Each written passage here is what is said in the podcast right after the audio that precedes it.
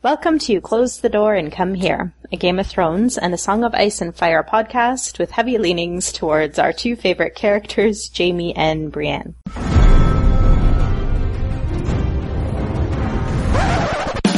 There, there was a bear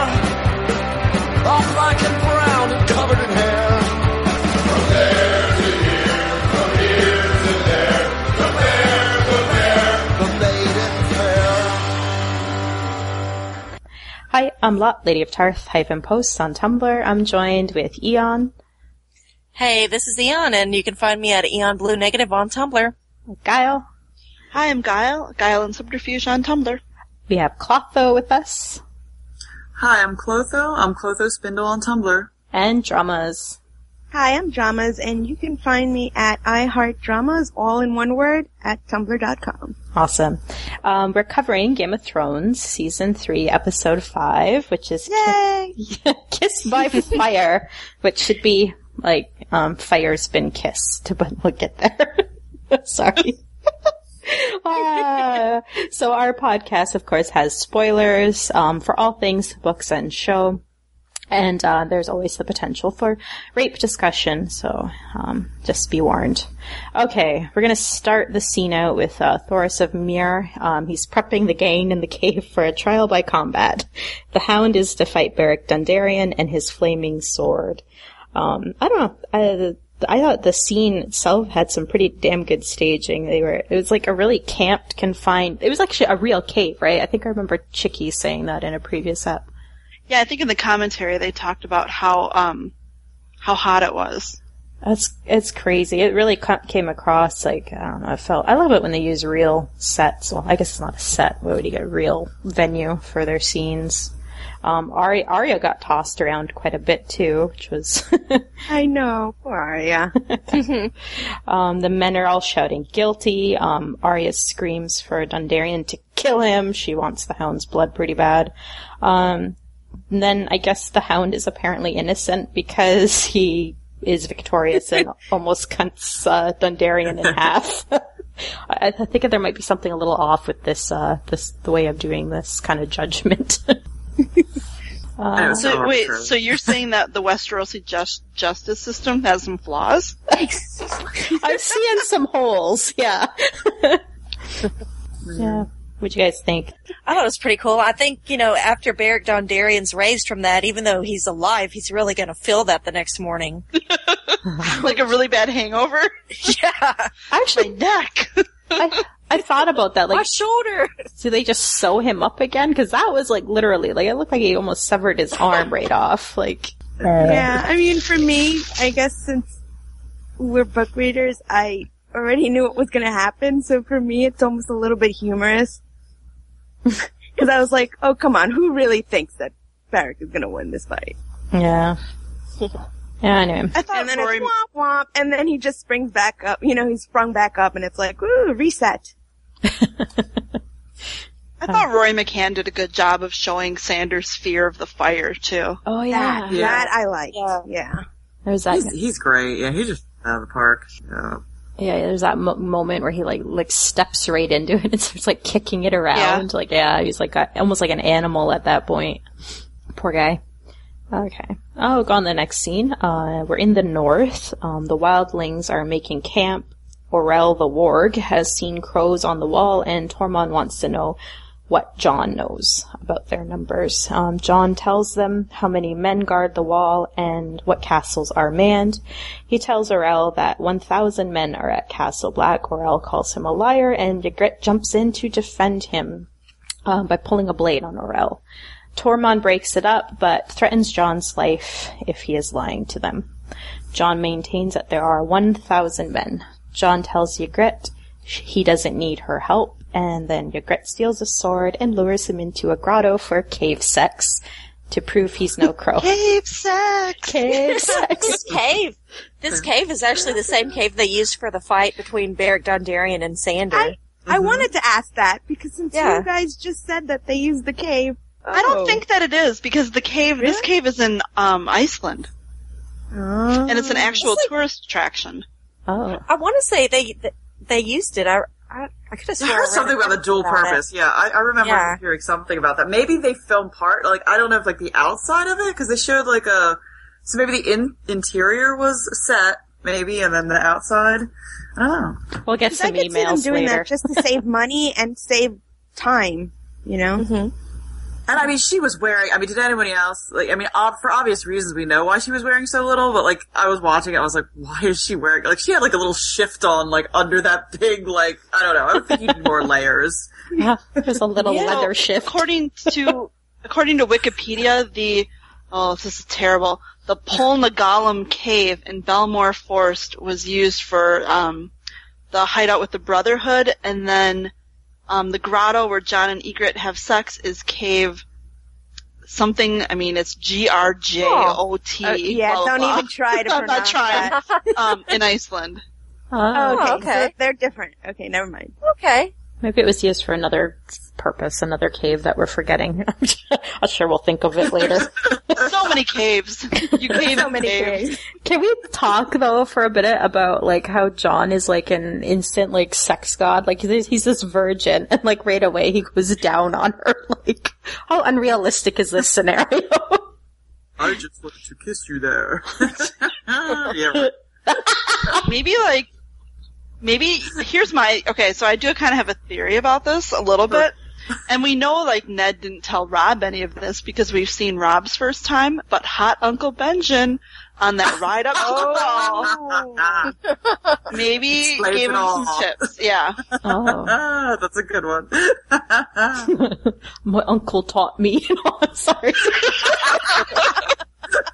yeah, that wouldn't go over well for pillow talk, would it?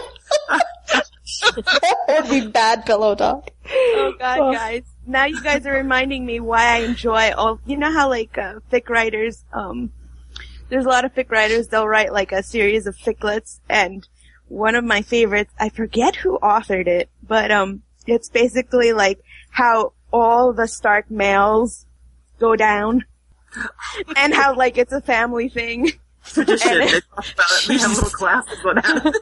I think I need to read more Stark fiction is what I'm thinking about now. Before him, and his grandfather what the? I'd also like to point out, like, they, they do it and then they get into the bath. Like, and like she like literally asks him, so how long's it been since you've had a bath? Like, you guys are doing this oh, backwards. You'd think you'd do it the other way around. Let's get a bath and then. Exactly. I mean, she's wearing all these furs and leather, and that stuff doesn't breathe. It must have stunk to high heaven. they're in love they couldn't help themselves They're overcome with passion God, apparently. Oh. Okay, so we're gonna go back to the less sexy cave. Um, the mountain, oh, sorry. Um, the hound is super pissed that the Brotherhood won't give him back his gold. Arya is demanding justice. Thoros tells the hound to go in peace. The Lord of Light isn't done with you yet. Um, Oh my god, dum, so I forgot something in the original scene where they're all saying their prayer. Did anyone have like Catholic Mass flashbacks? When they're praying to the Lord of Light, all I can think of is like the part in the Mass where the whole congregation is like, and let perpetual light shine upon him. I'm not Catholic, but I'll take your word for Yeah, I'm not Catholic. All right, so let's go on to the uh, Jaime and Brienne scene. Um, they arrive at Harrenhal. Um, Locke presents the Kingslayer to Roose, Bolton, who silences Locke quite curtly. Bolton demands Brienne be cut free and suitable rooms be found for both of them. Uh, Jaime asks for word from the capital. Roose toys with Jaime a bit here and eventually gets around to announcing that his sister is alive and well. And then Jaime love collapses to the ground. I love how Roose trolled him. Yeah. It's just Totally. like, that's totally Roose toying like a cat and mouse. Yeah, he kind of had like those cold, dead eyes, like just, you just see him Yes. calculating for responses. It was really well, well, well It's kind of the first time we see Roose as Roose and not as like random, vaguely dissatisfied Robb Northern General. Yeah. yeah. Yeah. And, uh, when they end the scene, it's, uh, Roose commanding he be taken to Qyburn, whom I quite enjoy, so. Sir Jaime is not well. Take him to Qyburn. Yeah, that was good. Anyone else want to? I loved when Brienne stood up and they all looked really short. I was very happy about that. Oh, that, that was so intentionally that. done. That was great. Uh, and Bruce is like non-pulsed by it too. That was great. Like he just kind of like Yeah, yeah, exactly. You know, everybody else comments on it. He's just like, meh, yeah. Okay, so we do have Jaime going to Qyburn next, and he does not look well. Qyburn wants to take Jaime's arm to be safe. Um, Jaime threatens Qyburn's life, refuses milk of the poppy, and Qyburn sets to work on Jaime's wound. And Jaime screams. I like the Do you act- really blame? Do you really blame Jaime for refusing the milk of the poppy after Qyburn's like, yeah, I was, I was kicked out of the, I got my chains revoked from me because of my experiments. I mean, really blame him? You know? It's like he gets so Google-eyed and excited. Like you could, like he looks. I looks. know. Like, it was so creepy. Play when he was like, really this. wants Jaime's arm. I you know. Literally, it's like he's telling him, I can't wait to cut into you. Yeah. He's Just just like he looked like he kind of he kind of sniffs it too. Oh, God. Yeah. he's just really passionate about what he does. Okay, Okay, lot. it's nice to see somebody take pride in their work. It's like a gore connoisseur. Did anyone think Jaime looked inappropriately hot when he threw back his Oh. head and screamed though? or me? No, he's not. oh, Was his it the, red uh, eyes. Oh. the the glistening stump that did it for you, Guile? Oh yeah. Well, I was gonna say so I can't watch like I can't watch that scene of like the close up of the close up of the corruption of the stump. Like I'd have to turn away at that, but then I turn back when I know he's gonna throw his head back. Yeah, it was again. I think like the cave scene, they've done such a good job with the this episode, like setting up the atmosphere though, because you felt so confined. Like I felt sticky watching this, like with fever sweat. Like it looks so grimy and dark and creepy. I really like this scene, and I imagine like I think a lot of people too at this point. Like I don't think Jaime had a lot of fans quite yet at this point in the series, but I bet you like I, I don't see how anyone couldn't have had sympathy for him in this scene either. Like, how could you not Yeah, feel bad for him? it up. Mm-hmm. All right, uh, we're gonna go on to Littlefinger. Um, he converses with Cersei. She's concerned about the Tyrells. Uh, she promises reward and threatens him all in one sentence. he promises his best to look into the Tyrell situation, and she mentions his best should prove better than when she asked him to locate Arya. It's a short scene. There's not really a whole lot to discuss. Quick shout out though to the art department. I love the seven pointed star detail on that one wall. Yeah. I like little things like that. Okay. Uh, next scene is uh, Tyrion. Um, he's enjoying wine with Lady Olenna Tyrell. She wants figs. Tyrion wants to discuss the royal wedding. It's expensive and they are at war. Olenna lists all of Highgarden's contributions. She tells Tyrion the people need the distraction of a royal wedding and traditionally it's paid for by the crown. She calls Tyrion a browbeaten bookkeeper, agrees to pay for half, then leaves. I kind of totally forgot this scene even existed. I haven't watched this one. I love how abusive she is to Pod during the whole scene too. Like Yeah. she's just constantly ragging him. Yeah, it's kind of like the way she was with like Cheese Boy, right? It's just her thing. Like oh yeah. she's kind of a cunt. Yeah, she was in high form. Yeah, definitely on this episode. she had But I love how she's disappointed by Tyrion being like normal, basically. I love, I love how she, she admits it. I love how she's, you know, like you guys said that she went into this expecting to have like a, a, a fight, like a, an argument and a give and take. And since Tyrion was such a push, kind of a pushover, she was like, this isn't even fun. It, it wasn't even worth my efforts. Like, Like I think she thought she was gonna have like a fun, spicy, like Tywin type conversation, Yeah. and then it's just Tyrion. Yeah, Like a deer in the Bummer. headlights.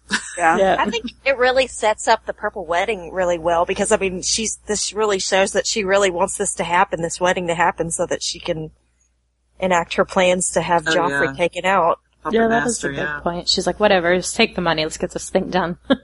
Yeah. That's a good point. And this, the aesthetic of the scene, I mean, it, it was gorgeous. It reminded me of one of those old still life paintings with the table, the fruit, and everything. I mean, it was, uh, they they set it up wonderfully. I thought. It I think it's the same set that um, Jaime and Tyrion have breakfast where Jaime spills the wine. Oh, he knocks over the forward one. too. Yeah, yeah. yeah, yeah. I love that stuff.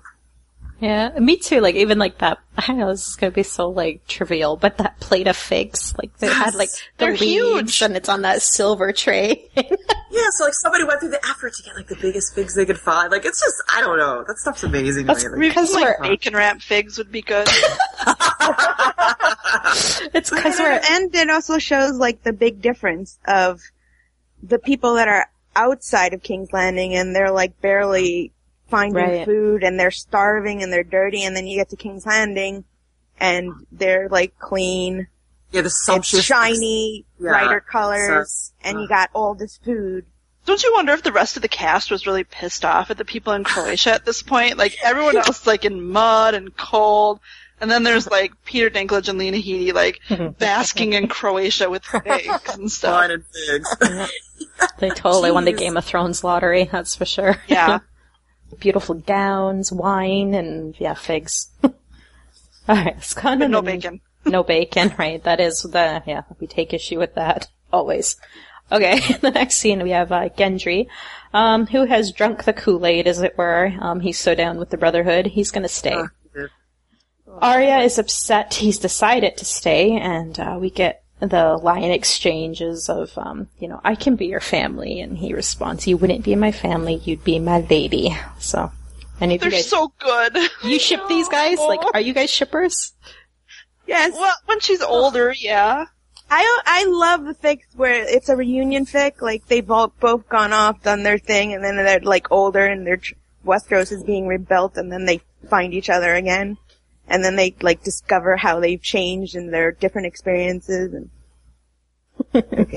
One- one's a killer, one's I don't know. Well, I don't know. I am not really a shipper, so No, I just think like she's perfect in the scene and he's perfect and it's adorable and heartbreaking know. and bittersweet and it's just it's just lovely. you think we're ever going to see him again, Gendry? Really? I, Like, I don't know at this point. Has anybody gonna talked find a about him? costume to fit in his arms. I mean, has he has he said anything? Like, is he going to be in this in season six or no? I haven't heard any I haven't heard anything. Oh God, that's sad. I, I do like I have this sort of I have a dr- I have a dream. like every time someone goes through the Riverlands, like the inn that Hot Pie's working at gets like Yeah. progressively bigger, nicer.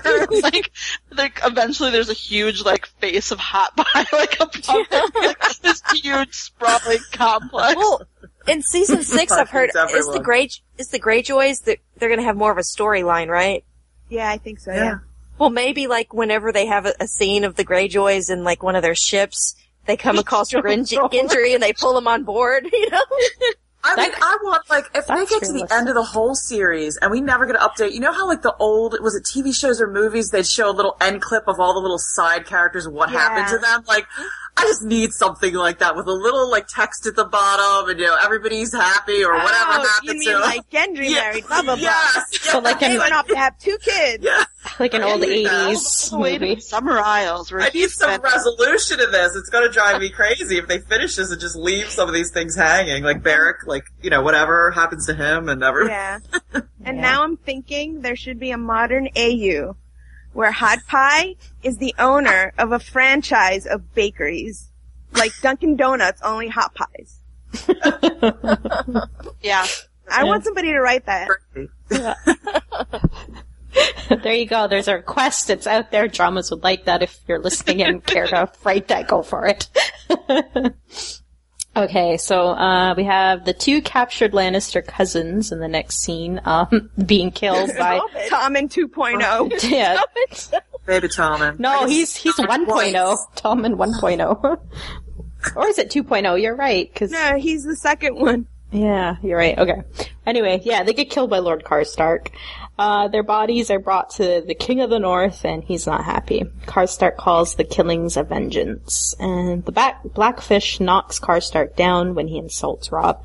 Karstark doesn't quit, mocks Robb some more, and in turn, Robb commands Karstark be taken away, um, with um, taken away with the other four men, who are ordered to be hanged.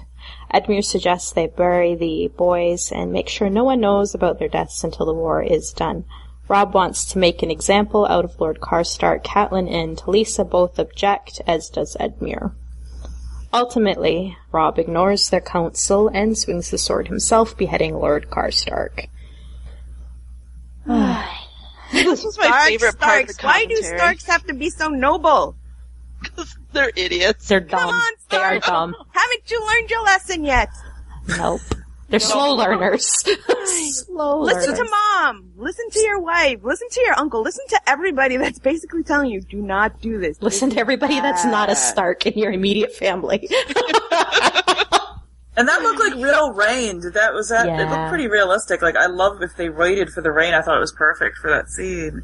It was- I do love the commentary with Nikolaj and Gwendoline. Like, Gwendoline just kept going on about Robb's cleavage in the scene yeah, I remember that. and how much she enjoyed it, which I also agree. Like, he was, this is close to peak Robb. Yeah. Oh, I agree. Oh, he was really definitely. Yeah. Do you remember the Facebook, um, the Facebook re- episode reviews that they used to have? Oh, No. those are. This had like one of the best ones where, you know, Robb's line at the end, this one was only the watcher, kill him, like, kill him last or whatever, and like, Tywin Lannister likes it. I wish I would have said that. That's really good. that was a very cute one. I mean, like, uh, there's this is a lose lose situation anyway for Robb. Like, if he had let him live, I don't even see how that would have been a benefit. Well, his men wouldn't have left. But in the scheme of things, he's screwed the second that he married, you know, Yeah. not a non-fray, so. Yeah.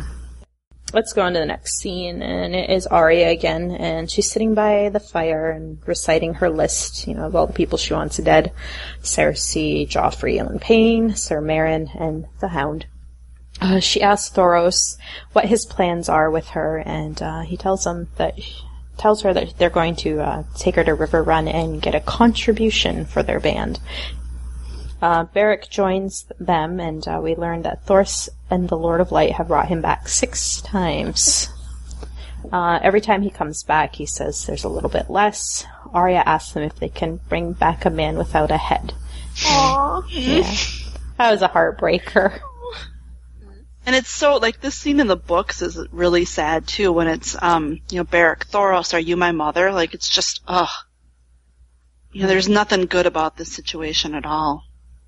I just can't help but feel like there's so much setup. Like watching these brotherhood mm-hmm. scenes just kill me because it just the storyline just died, and there Yeah. was so much here. And I think I could appreciate it so much more now in hindsight. Like, I don't think I appreciate it now that I'm seeing it. I'm like, that was really some good stuff, you know. I, Right. And it's just, it's just a shame.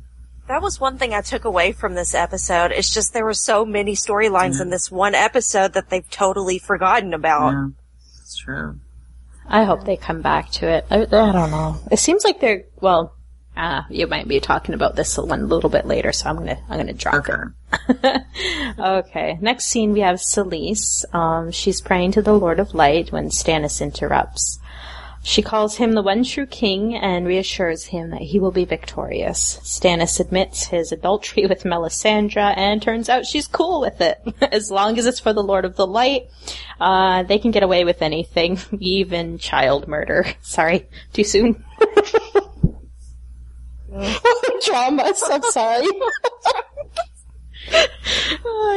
What an I know. episode for you to be on. How hard is this to watch, like, after the It's, uh, fact? it's, I know, after you know what, how it all ends and stuff, like, uh, sheer blind faith, man. Ugh. Do you kind of just, like, fast forward through these bits now? Oh, no, the ones that are, I swear, on rewatches, the ones that are gonna be hard are gonna be the scenes with Shireen. Those are gonna be the ones that I'm just gonna be like, I can't watch this. Well, we got some of those coming up too, so just hang on. Alright, uh, Selyse shows him her creepy formaldehyde babies, and I guess it's all their dead sons. Uh, he says he wants to see Shireen. She tells him, you're the king, you don't need my permission. Mm, Man, they did like everything possible to make her unlikable, didn't they, in the show? Although she has amazing cheekbones. Like, I just can't get over it. yeah. Well, I mean, out of the costume, Tara, it's Tara Fitzgerald, right? That's the I think actress so. She's a very pretty woman. So they, they had to work to make her, you know, pl- homely. Hmm. I mean, aside from like sort of, you know, it seems sort of out of character for Stannis. Like, would he really let her do that? Like, I just don't see him being okay with her having the pickled babies. You know, the preemies in there. Like, that doesn't make any sense. I don't, I think, I keep thinking maybe whoever was like designing the set wanted to like, I guess, make it like creepy or something and they were like, hey, why don't we, why don't we put, uh, you know, this visual of the, Yeah, I think that's fetus in the literally reading about that. I think that's exactly how it went down. Like, they just wanted to make it creepy. Like, Well, Cogman wrote it in, so it wasn't. You know, it was it was written into the oh, script. he wrote as- it in. Uh, Yeah, not as a set design. wow. And I'm sure he did it Oh. to make it seem. They want her. They want her to be unlikable, is what Yeah. it is, right? Like, Yeah. This is pretty. Well, unlikable. and they've kind Well- of made Stannis unlikable at this point in the Well, show, so they like- have to make her more I don't think it- unlikable. I I don't think that it necess- it makes her creepy, but it also it's very sad because it's almost as if um she keeps them at she keeps these babies or fetuses as like a constant reminder of all her failures. Yeah, she doesn't. and it's it's very sad for me when I you know I'm a Team Dragonstone person, so I overthink things. And I think, okay, what? Why would she do this? Why are these jars there? And I would think that maybe that's why, because she feels she has that. I guess that she didn't do her duty, and among the Team Dragonstone, that always seems to be a big theme: is you must do your duty, you must accomplish, you know, the things that you know you must do. And she, and as a wife, as a traditional Westerosi wife, she has not done her duty, so, even you- though she's tried so hard. so do you think it was an attempt on their part to make her more sympathetic to viewers? if they, if that was their intent, they failed. 100%, I think. Yeah. Maybe think a warmer color weird. of water, not green. Maybe like pink or something. Ugh. I don't know. oh god. Oh gosh. All right, I'm gonna move on to something a little more fun. Um, Yes. The bath scene. Oh my god. so, um, Brienne is just minding her own business, scrubbing away when Jaime comes in to join her. she moves to the furthest corner of the tub as he approaches, and we get a little bit of ass action. he tells her, "Don't worry, not interested," as he uh, submerges. what a liar. he asks her to pull him out if he faints. Uh, he takes a jab at her protection skills and then makes a dig in, gets a dig in about Renly dying as her, with her as his guard. Um, Brienne jumps up from the water and gives him full frontal. Again, another little ass shot. Um, Jaime looks interested to me. and uh, I think he totally acted that boner. No one can tell me different. Agreed. Agreed. He totally looks down. Yep. Yeah. so we're all in agreement. It's unanimous. yep. Yep. Boner was acted. Uh, he apologizes. Um, they make an uneasy truce. Then Jaime comments on the look of disdain Brienne shoots him. Jaime recounts the story of the Mad King and his stockpile of wildfire uh, throughout King's Landing. He continues on with how Tywin Lannister forces sack the city and how Jaime begged the Mad King to surrender. Instead, Aerys asked for his father's head and gave the command to the pyromancers to burn the city. Jamie killed the pyromancer, then the Mad King. Bran asks Brienne asks Jaime why he didn't tell Ned Stark, and then we see a little bit of that uh, Lannister pride as Jaime gets Yeah. visibly pissed off and asks, "By what right does the wolf have to judge the lion?" He almost passes out into the water. Brienne catches him and yells out Kingslayer, and he says, "Jaime, my name is Jaime." Aww. so wonderfully acted. It was just, oh man. Yeah, like I've seen this this episode several times, but this this time, like Jaime's stump was actually really distracting for me. like, was that actually his um prosthetic arm in that scene? I think so. Yeah. Okay, Yeah. because it just stood, stayed really still. I mean, if I was in that tub and I had, you know, a severed hand, I probably would have propped my arm up on the, like, you know, the the back of the tub or so. I thought you were gonna say you would just- have a- you would have asked for a little uh, prop hand that you would have just held underwater. I don't know. It's just his stump was so distracting. I mean, it should have just had googly eyes on it because it's just staring at it the whole time. So But you, aside, At least was bandaged up. were you gonna say something, Guile? no, No. no, she died. Um, I love Brienne at the start when she's like trying not to look at him when he's when he's getting undressed, but clearly Yeah. she's Sauntering looking at him. Clearly, she's like, you knew she was sneaking. And I, I think there's a gif I've seen where it's stupid, sexy Clink, Kingslayer. And he really looks like he's working the swagger when he's walking over there. I know it's trying to be like, I get that he's trying to be like he's stiff and he's sore, but to me it looks like it's like I agree. I, sauntering. Being all half a god and all that. Yeah, what an asshole. Speaking of ass, speaking of assholes, no, sorry. As much as we like justifiably complain about the lighting, I will say the lighting in this scene is utterly perfect in It's- every it's- it's- way. It's hitting really them in all the the right steam. places. Yeah. Oh yes, the Yes. steam. I was like mesmerized with the little swirls and like, I mean, that's something Yes. where they didn't have to like, it, just that little details and the paint. You could tell the paint and it looked the patina of like, it just looked like everything was so old. It was beautiful in there. And how sh- Brienne is lit to be almost angelic and Jaime's dark and dirty and oh, it's just Yeah, she's all clean. Yes. Exactly. She's all clean and all refreshed and yeah. Oh, I kept wanting just to dunk his head so bad. Like he Yes. looked, I he know. looked. Well, and you know why they couldn't do it is because they didn't know how many takes they were going to have. Oh. That makes okay. sense. That makes So they sense. didn't want to mess them up every single time. And Like- there'd be no content. Yeah. Yeah, yeah. Like the stump, it was a bit distracting for me though. It was like so grimy. like it seemed like you know they are covered in, in dirt and everything. It seemed like that would have washed off more while they were in the water. It just looked like it was really painted on, but oh well. Yeah. So who's got the I- nicer I, ass? To be dead honest with you, I'm not looking at the water. Yeah. Okay. what are you looking at? Asses. whose is better? actually, like, Lightning round. feel Okay, lightning, Nikolaj. Eon. What? Nicest ass. Gwen or Nick? Oh God, it's so hard because I like Sorry. bite. I want to bite both of their asses. Sprinkle a little text joy on that sucker and sorry. All right, you're failing the lightning round. We'll come back to you, Glosso. Yeah. Oh, Nikolaj. There I go. Dramas. I disagree. Gwen. I, I think I'm gonna have to go with Gwen too. Hey, you're the tiebreaker, Eon. No pressure. I'm gonna have to go with Gwen's. Okay. Wow. Gwen takes it in the end. Sorry. oh my god, I'm killing myself here. All right, I'm I'm silly. Okay. So guys- why do you think that Nikolaj lies in the comment commentary about the boner when he totally obviously acted it? Hmm. Good question. Why would you? Maybe, I don't know, like, that's what I do. you stumped us. Sorry, I did it again. Maybe he was afraid of being asked about it in every single interview. I don't know. Like, I could imagine that if he said, "Oh, you know, I was pretending like I had a boner or what, what all." Well, I thought I heard I somewhere. do love how he tries really hard after, pardon the pun, after that moment to like keep his eyes looking up.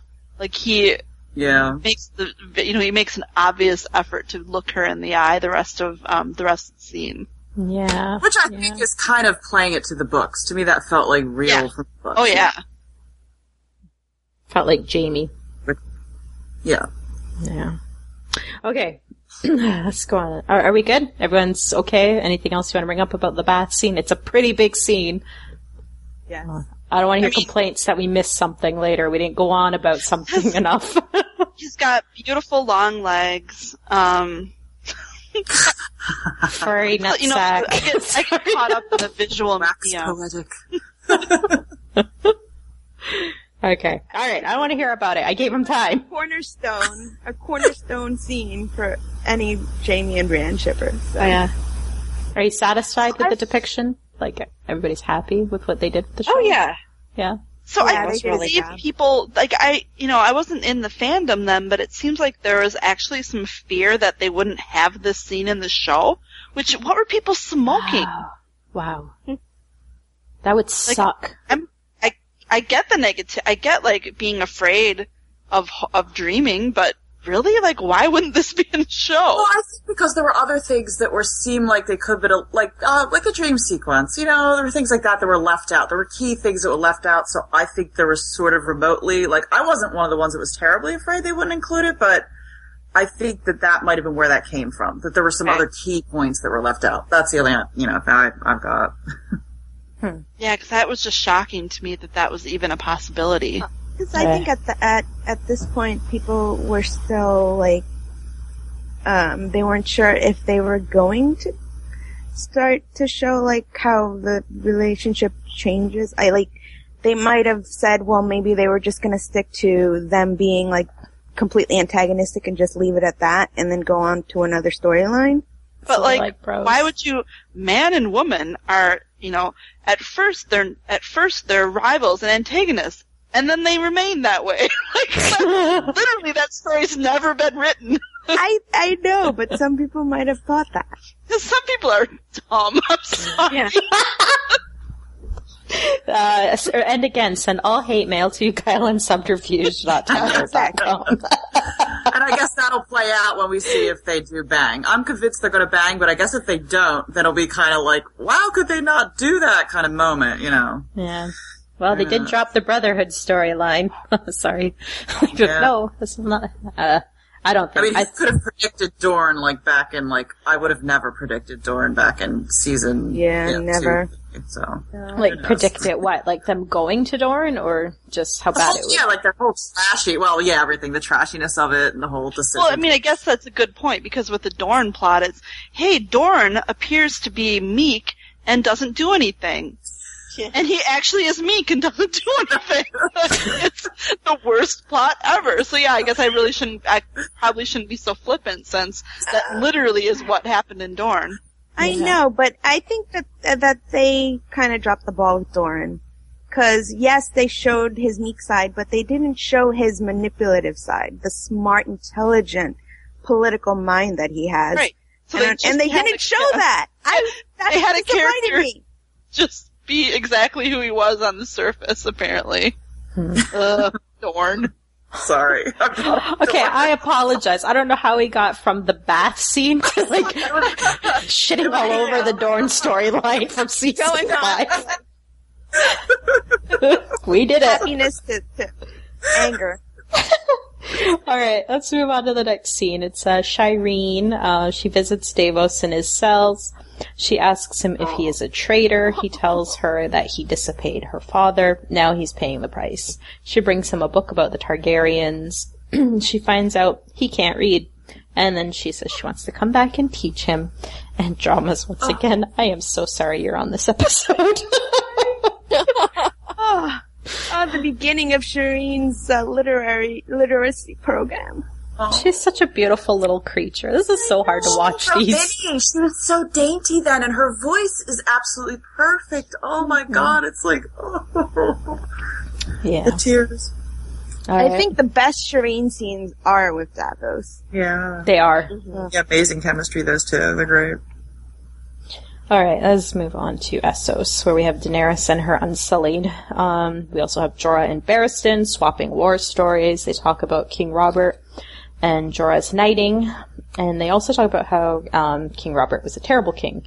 Barristan says he spent his life serving terrible kings, and then he asks Jorah if he believes uh, believes in Daenerys, and Jorah responds with all my heart. you sucker. Uh, Danny and Missandei speak to the Unsullied officers. Um, amongst them, they have selected a leader. It's Grey Worm. Danny tells them to throw away their slave names, choose another. Grey Worm is keeping his. Barristan and Jorah continue their conversation. Jorah questions Barristan's intentions, calls him just another man in exile. Well, now that's gonna bite him later, isn't it? Yes, it is. Yeah. What do you guys think? Uh, I kind of hate that they changed the whole reason that Grey Worm kept his name, though. Like, it wouldn't have taken that much longer to just, like, have the story of the Unsullied having to change their names every day. Like, another way that they're dehumanized, and then him basically saying, you know, Yeah. that was my name the day that I was freed, so that's the name I'm gonna keep. Like, I like that Yeah. better. That would've been- I totally forgot about That that. Yeah, you're right. That would have been cool. Yeah. and I I, would've I love Grey Worm, I love his voice so much. Oh yeah. Yeah. I thought it was well acted. Amelia, they did good. He's just a beautiful boy. Like the dude who plays Grey Yes. Worm. I like looking at him. Yeah. Yeah. He also does music, right? Yep. Yeah, he does. Yeah. Oh, cool. I didn't know that. Wow. YouTube. Okay, I gotta go. He Gotta has like a, um, he has another name that he does it under. Yeah, I forget the name because I was looking him up. Because again, I really liked his voice. Hmm. So Cool. Okay, uh, let's go to Robb's scene. He's surveying his battle map.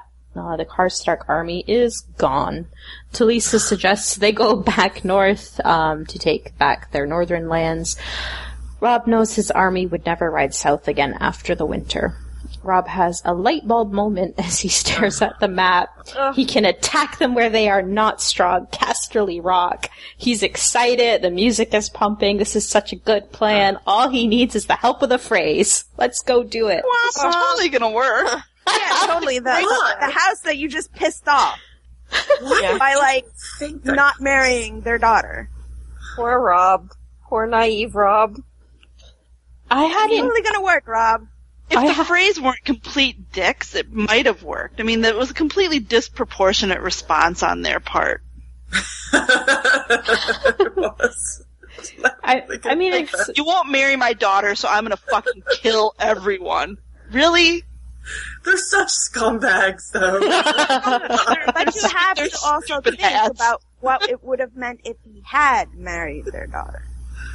What? Oh, Wait, yeah. Walk me through He- this. what are you they- saying? It wasn't just the marriage; it was that what they were going to use that influence. Because the one thing about House Frey is, regardless of how dickish they are, they're very ambitious. So they've always made strategic marriages, just like everybody else does. And this Except was going to be, and this was going to be like their crowning jewel moment. And it just was snatched away happen. from them. So let's Snatched kill away. everyone. You're right. Poor Walder Frey. also, also, Walder Frey, like you said, is a really big dick. So They have one hell of a band. I don't know. Say what you want about the whole like, yeah, it's pretty stupid to Robb think for Robb to think that he can somehow repair this relationship. But um, I don't know. I think for a show watcher, I think this this scene really had an effective. Um, it was effective in making you think, yeah, this is so cool. Robb's gonna get his revenge. This is gonna be awesome. Like that triumphant build that they had going. And it, yeah, I did. thought it worked for show watchers. thing. Yeah, they mentioned Casterly Rock. It was kind of exciting. I was like, oh, you know. actually, now that you've pointed that out, you are right because my sister, my little sister, the 16 year old, she's not, she has not read any of the books. So she is a pure TV show watcher. And actually, when we were watching, I was rewatching with her this scene, and she had first seen the ep- she was first seeing the episode. She actually was like, she turned to me and she was like, "Oh, Robb's gonna kick some ass." Yeah. Sure. and I had to bite my lip because I knew it was Good. gonna happen. But Love that. All right, let's go on to uh, You know, just oh, think like D and D and and George R. Martin right now are like doing that to all of us. Like know. they know what's gonna happen and none of us do, and they're probably just like, those so dicks. assholes. Please write your book faster. Get your show, get your show in order. okay, uh, Sansa and Margaery are watching Loras practice swords in the courtyard. Um, they speak of Joffrey and Sansa's betrothal to Loras. Margaery is confident she can make it happen. Loras meets uh, Oliver in the scene, and in the next, they quickly are doing it. Oliver is, of course, Littlefingers, and Oliver informs Littlefinger that uh, Loras of Loras's betrothal to Sansa. And then in the next scene, we have Littlefinger speaking to Sansa about leaving King's Landing, and uh, she, you know, she kind of. I guess musters up a little bit of a white lie saying she would be worried that it'd be too dangerous and she's worried for his sake. And Littlefinger says he's touched. It's kind of cool to watch all this in retrospect. Seeing uh, Littlefinger setting up his plan and using his people. I feel so bad for Sansa. I know. It's like, But- oh, you little. That's a constant theme, though, right? I mean, in the scheme of things, like pretty much the exact same thing that hap- would have happened to her at this point, whether she went with Littlefinger then or not. Yeah, yeah. I don't know. I thought She just wouldn't have been implicated in the, uh, you know, the Joffrey Oh, murder, yeah, I guess. it's kind of I kind of have to appreciate too how they laid out so much story in just these quick little scenes. Like you can like you know see the thread of the whole plot with the the wedding. Yeah, which was, you know, a whole other season away at, or, you know, Yeah. almost an entire season away at this point, too. Yeah, it was, they were very short. Loras concise, also has some effective. solid gaydar, which is nice. Well, Oliver's laying it on pretty thick. I don't know how good of a radar you need, to be honest.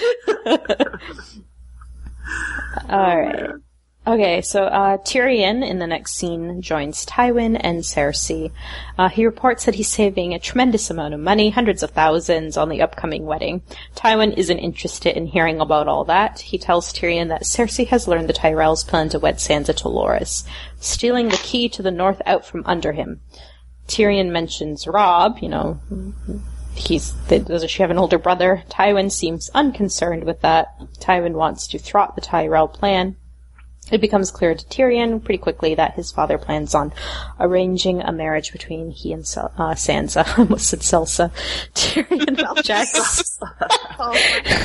Tyrion objects, says it's cruel. She's a child. Uh, Cersei assures him that uh, assures him that she has flowered. Tywin tells Tyrion it's high time he was wed. Tyrion says, I was wed. Cersei is gleeful about the news until Tywin mentions her marriage to Loras, and uh, she's she says, "I will not," and then she starts to plead a little bit. Tywin slams his hand down and says, "Not another word." They're all disappointing children to him, and uh, he slams the door when he leaves, and that's the end. So Tywin's laid down the law. Poor Tywin. Poor Tywin. Poor Tywin, forever disappointed in his children. Those shitty kids. Yeah, I mean, you know, he's a brilliant man and he's got these piece of crap kids screwing everything up. Why don't they just fuck up? They all- I I so enjoy these like these like little intimate scenes with the Lannister family though. Like it's they do such a good job of like acting out what feels like um Like- it feels like you're watching years of ingrained like family behavior and dynamics. Like, it's beautiful. Why in the world did they not write a scene in season four with all three kids in Tywin together? Like, what the fuck were they Yeah. thinking to not do that? Because they were all in King's Landing. Yeah, So like, it would have been the perfect time to do right, it. Right, like they had, you know, one of those first two episodes to just have like a dinner. Oh, with the dinner. Oh no. And like just, uh, it would have been great. Like they could have done the whole episode of just dinner. that would have been great. Cloth and I would have been admiring the platters and the figs and dishes. we all would have been happy. I would have had an eagle eye out for Cheese Boy somewhere. And I probably would have been like, just how many cups of wine between Tyrion and and Cersei? well, they could just have Jaime keep continually knocking, Knocking it over. Yeah, we also. Tywin getting like grimmer and grimmer as, as the scene goes on. Oh, I love it. I love it. You're right. Now I'm mad they missed out on that opportunity. That would have been great. I, you know, I'm not the biggest Lena Headey fan to be honest. Um, Really? you know, Just Oh, in her portrayal of now. Cersei, but I do love her in the scene so much. How just how happy she is at the start of it. Yeah, she's Yeah. got that little coy grin on her face, almost bouncing with joy. Because everyone, I mean, everyone who has siblings ha- knows these dynamics of like being sure of yourself and going, ha ha, I'm mom's favorite or something. And then mom just turning around going, oh, and by the way, you know, you're in trouble too. And then it's like, womp womp, you know. Whoops. It's so good. It's so good. I love it. Uh, you know, I was like, I know, like, I was all excited about watching this one again because obviously the bath scene, but this whole episode was really good. I liked it. It was. It really was.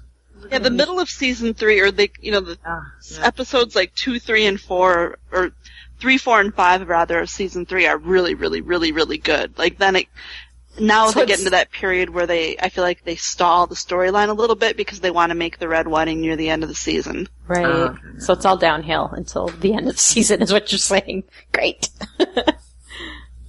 okay. I think that brings us to the end of the episode. Um, do we have any questions? Oh yeah, we do have two questions. Let me see. All right, two from two anonymouses. All right, how do you think the Lannisters react would react to Brienne?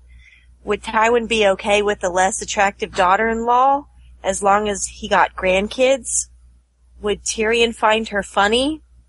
Is there any possible scenario where she and Cersei could be friendly? No. that was like, Glad I I, know. No world. That's never happening. that was hilarious. I saw like three Skype boxes light up blue. no. It's I- just, you know, I know people try to spin that and like, the, you know, there's different like fan ins and stuff, like for AUs and things, but like, well, no. It's No. just not. There's no way. Yeah. Cersei, what is that, that line? She's greedy for love. Yeah, she's not Yeah, sharing her toys. No it- way. Sh- Even if she didn't want Jaime, I don't think she'd ever be happy with anyone he would ever be with. I think we're all agreed on that. What about Tyrion? You think he'd like Brienne? Yeah, I think so. Yeah, I think so. I think he'd like her because, uh, I mean, mostly just because Cersei would hate her so much. That's a good Exactly. point. So, because it would bug Cersei, and I also think that Tyrion, you know how he has that line, like he has a special place in his heart for like, uh, what is it, cripples, Yeah. uh, Yes, and yeah. broken things. He's got a thing for like outcasts because he himself is an outcast, and Brienne is not a typical female, so she is kind of like in that outcast category. I So think they would too. have that in common, I think. I think too. Brand's kind of got like a dry wit to her. She's got a bite to her, and I think he'd like that edginess to Brienne. Although I think he'd be a little jealous of Jaime being like in a happy relationship if he wasn't. Hmm. Yeah, I could see that. Maybe yeah. Because you know, his, none of his siblings. I mean, you know, he knows how twisted Jaime and Cersei are, and he knows Cersei's never been happy in her marriage, and you know, Jaime's never been with anyone else. So I think, yeah, it's sort of been easy for him in a way to like have none of them be happy. yeah. Misery mm-hmm. loves company. Mm-hmm. I don't know what Tywin would think of her. I, I kind of feel like he probably wouldn't care. Like, I think he just wouldn't even like acknowledge her as an individual human in a way. It's just a, I think- something to pump out babies. Yeah. His heirs. Exactly. I think as long as Tarth has could benefit House Lannister in some way, and if Brienne was fertile, I think he'd be okay with it. And Yeah, that's Yeah. pretty much. Yeah. If he thought think, that was the only way he was going to get Well, I grandkids, thi- I think. I think as long, I mean, because honestly, if Jaime is, you know, where to marry or uh, Brienne or whatever, it would. He's always looking for a way to get Jaime out of that white cloak. Yeah. And if it gets Jaime out of that white cloak, he's probably gonna go, okay, deal, Yeah. let's do it. Like in in a perfect Tywin world, Jaime would be marrying like a maybe a noble, more higher house.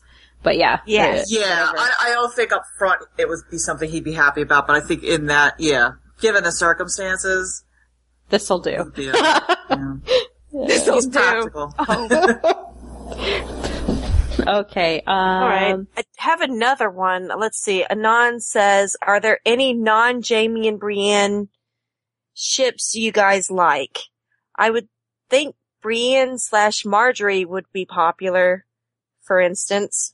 Also, Uh, what's up with Jaime slash Sansa shippers? The shipper's gonna ship, but that one I mean, me. listen, okay, crack shipping, it's it's fun. So I mean, I've read some. Some of the some stuff is a little bit, you know, too crazy for me. But I honestly, I find Jaime Sansa shipping and stories to be a bit offensive because I think they're It based is. on the fact that they're attractive. Yep. Mm-hmm. Yeah. There's nothing else there, yeah, really. Although, I mean, to answer the question, I, you know, I would totally ship Jaime and Catelyn, book and show. They had awesome, oh, they had awesome, intense, like, antagonistic chemistry. Like, they would Yeah. have, like, some great sex. I'm so I'm so Jaime, in. Jaime versus Jaime and Sansa, I actually would prefer to ship Sansa Brienne, to be honest. I prefer I'm that so ship to inflexible. the Jaime. I can't even. Sansa. It's Jaime Brienne. That's it. I don't even care about anybody Yeah, else. I'm on the same it. camp as you. Yeah, I'm on that team. I can't even entertain can't. anything else. I don't Like- really ship Brienne with anybody but Jaime, but as far as Jaime, sometimes I'm like, I just think Jaime and Oberyn's really hot. that works too. I've read some nice things about that pairing. And I, yeah, I don't, I feel like Brienne is, I, you know, I, there's some kind of fun dynamic with her and Hyle just because she dislikes him so much that, you know, that hides a little bit of chemistry, I think. Yeah, I wouldn't say But I shipping just don't, it though. I don't want her to have a consolation prize, and I feel like anyone else is a consolation prize, or at least, you know, I could go like young Jaime or Jaime pre-Brienne and like, yeah, he totally could get it on with Catelyn and I wouldn't feel too bad about it. I can't even entertain it. I can't. It's like, oh no. Not even like the cat Brienne threesome in the Riverrun dungeon. nope. No, no, I can't do it. The only thing I Not ship, a little bit. no, no, not not at all. The only thing I ship is me and Jason Momoa. That's it. I can get behind that one. all right, I think that's it, right, for questions for the week. Yeah, you want me to go through thank yous now? Yes, please. Alrighty. Alright, we got an Anon, and it says, I love that they're, excuse me, I love that in a mere two and a half hours of being in the Song of Ice and Fire universe, you ladies managed to not only betray the Lannisters, but also bring a war to your doorstep. I objected. That's just saying. Well, that's how we roll, Anon. That's how we roll. That's how you guys. You guys roll. are horrible people. I know, like, for the blackfish, what the fuck do I care about the blackfish? I'm gonna get in so much trouble later for this. Yeah. Alright, we got ah. one from Chikrin. The lovely Chikrin? Chicky. yes, Chikrin. Chikrin from Tumblr. I am sorry not to be with you for this episode of nakedness. I trust you will all perv out and do me proud. So many boners, guys. So many boners. I love you, dorks. we love you too. enough? I don't know. I, I, Enough. I don't know. I know, I feel like we didn't objectify them maybe quite enough. yeah, I like cock, his stiff nut hair. sack. His hair was like sticking up really stiff. Like Yeah, where he his had nut sack really- is. some Because it was really really nice nicely backlit. there, I think that'll about do it. That There's quota. Okay. Another non says, absolutely love the podcast. You guys are so spot on in your analysis of both the books and the show. I was wondering if you've considered doing recaps for any other book characters after you finish with season three. Cersei maybe? Even though I'm not a Cersei fan or a shipper of Cersei with anyone, I do think she's an interesting character and I really enjoyed the interplay between her, her chapters, Jaime's and Brienne's throughout a song, a, a feast for crows. Added bonus, her storylines include Sir Pounce and Lady Whiskers. Can I say how we like totally thought that we anoned each other for this question? because we actually do plan on covering Cersei chapters in future episodes. It's like, does um, somebody just anon to bring this up? no, we, oh, but we see, we got one from, from Comma, Grammar Saves Comma. Lives at tumblr.com. And this was, um, for episode four of season three podcast. She says, this was a fun ep and Gal did a great job moderating. I had so much fun listening to this one. I am so happy you addressed the strange mispronunciation in the Cersei and Tywin scene. In general, as a family, the Lannisters make no linguistic sense. but it's particularly weird here. Such a Well, there's an comment. American, a Dane, and two Brits, so I mean, you know, yeah, they, they shouldn't probably sound alike. See. got an anon that says, so what podcast is next? Uh, three, five? If that's so, I want you guys to talk a lot about awkward boner. of course, we tried. off the books, but I think Nick Lodge played it. It so it looks like Jaime actually has a boner in the show. What do you guys think? I think we covered it. I think we covered it. yeah. Well, we are all Um, unanimous. He acted that boner. Did he ever? Um, this is an anon regarding episode four. Great episode, girls. The beginning made me burst out laughing, and it just got worse, better. Sounds about Loving right. know, the season what? three review. Can't wait for the next one. What was this about? What episode was this? That was if I look back, I am lost. Oh, right. Oh my god. I died when you did that intro. I'm like, what the fuck? I was like, I can, I refuse to post this. that was great. Alright, See, next is from Jess Joyous Foley's. Ladies, it's been a while since I've written in, so this may get a little long. RPG episode, so much fun. I love the hmm. divergence from the normal format. All of the details each of you put into your characters is amazing. I appreciate all the hard work it took to pull this off. I can't wait to see what happens next in part two, and the sigil of House Door killed me. Someone please draw that for me so I can hang it up at, at work. I think Watkins is working on a sigil for us, some oh, art actually. episode 72. Another awesome episode. I loved all of the discussion on Theon, Sansa, and of course Jaime and Brienne. That first scene was actually the first time Gwen piqued my in- interest. I just love the way she looks at Jaime with such concern. And shout out to Whitey saying, that's why they're all starving. Ah, poor Sam. I laughed a little too hard at that. And she says, also, I decided to take over Gal's role as the optimist this season. Oh, good. JB reunion 2016. It's happening, peeps. Always, I love you all. Aw, Thank thank, you. Jess. Thank you so much. Let's see. Johnny and the Kits says, Dany thing at the top genuinely had me worried. I gave iTunes a double take.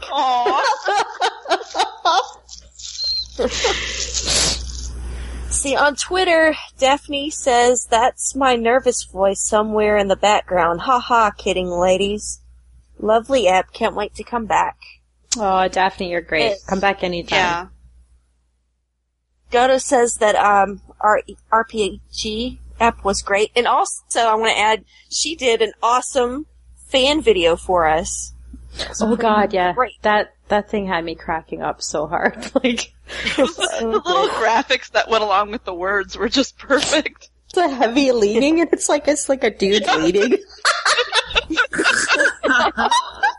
I love that. I've always wanted one of those, so thank you so much. Yes, so cool. Let's see. And last but not least, we did get an iTunes review, guys. Woo! And and it says, this podcast made me a man. okay, it's, that's what it's titled. By Meister David. And let me read this, okay? I'm gonna probably channel my inner, my, my southern roots here. Okay. Okay. When I was 15 or so, I was selling candy bars door to door for my Jesus Boy Scout Christ. troop in the hopes of winning a trip to Mount Rushmore. well, I wasn't having much luck until I came across a bunch of hard-bodied firemen washing their fire trucks. they invited me inside the firehouse, and to make a long story short, they passed me around like a joint at a Willie Nelson concert. This oh, podcast Oh, no. sparked the same feelings of excitement, confusion, and yes, a little bit of pain and tears. I highly recommend listening to it. So, I don't even know. If it wasn't for the line at. if it wasn't for the line at the end, I highly recommend listening to it. I didn't know if that was a positive review or not. Like, like, what is coming? thanks for the last sentence. I think, but um, Well, that- that's all of our comments. I think that'll do. Okay. That'll do. Save the best for last. All right. Um, I want to announce that we are doing a fan fiction episode. it's uh, one of those themed shows that we kind of get asked for quite a bit. So, if you have any questions for fan fiction um, writers or just in general, you can send those in, please. Um, a confirmed panel so far is Guile, comma, Really, and myself. So we might have one more, but that's what we got so far. Um, And then there's a season six episode too coming up. Yep. So what are you looking for for that, Guile? Questions. Like questions. And- And if you have any other, if you have any other ideas for any future podcasts, give us a shout out too, because we're always looking for new ideas for future podcasts. If you're Patreon you- or patron for a Patreon, you automatically get whatever show request you have. So you can Really? join. Yep. If you just gotta pay for it. You gotta pay. So I can have can my ma- dream all Dany episode. we will be your For puppets. reals? We will. Yep. Totally. Okay. But then, but then, like, what if it's all like? It does But I don't you have to think you stipulate get it has what to you be good things about getting. Dany, right? That's what I'm saying. because you might not get. it could be even-handed. Man, I don't know. For if you, if you're gonna pay that fee, I will do your Dany episode so hard. You don't even know. Oh, praise her in ways I. yep. Uh, all hail Queen Daenerys. Okay. Um, messages can be sent to gmail at door and at gmail.com. Um, Tumblr, close the door and come here.tumblr.com.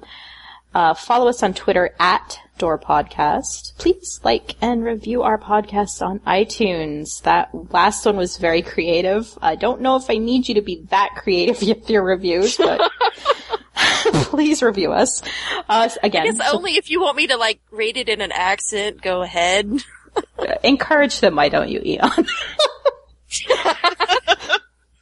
so support us on Patreon at close the door forward slash patreon.com. Um, you also get EPs early if you are a patron on Patreon. And bonus content. A lot of our RPG stuff is on Patreon, so if you want to see like character spreadsheets, um, you can. Oh, and we're always looking for new guests. If you'd like to join us in this hot mess, you can, and more than welcome to. Just let us know. Okay, that was a great episode. Thank you, everybody. Thank you. Thanks. Have a good one. See you later.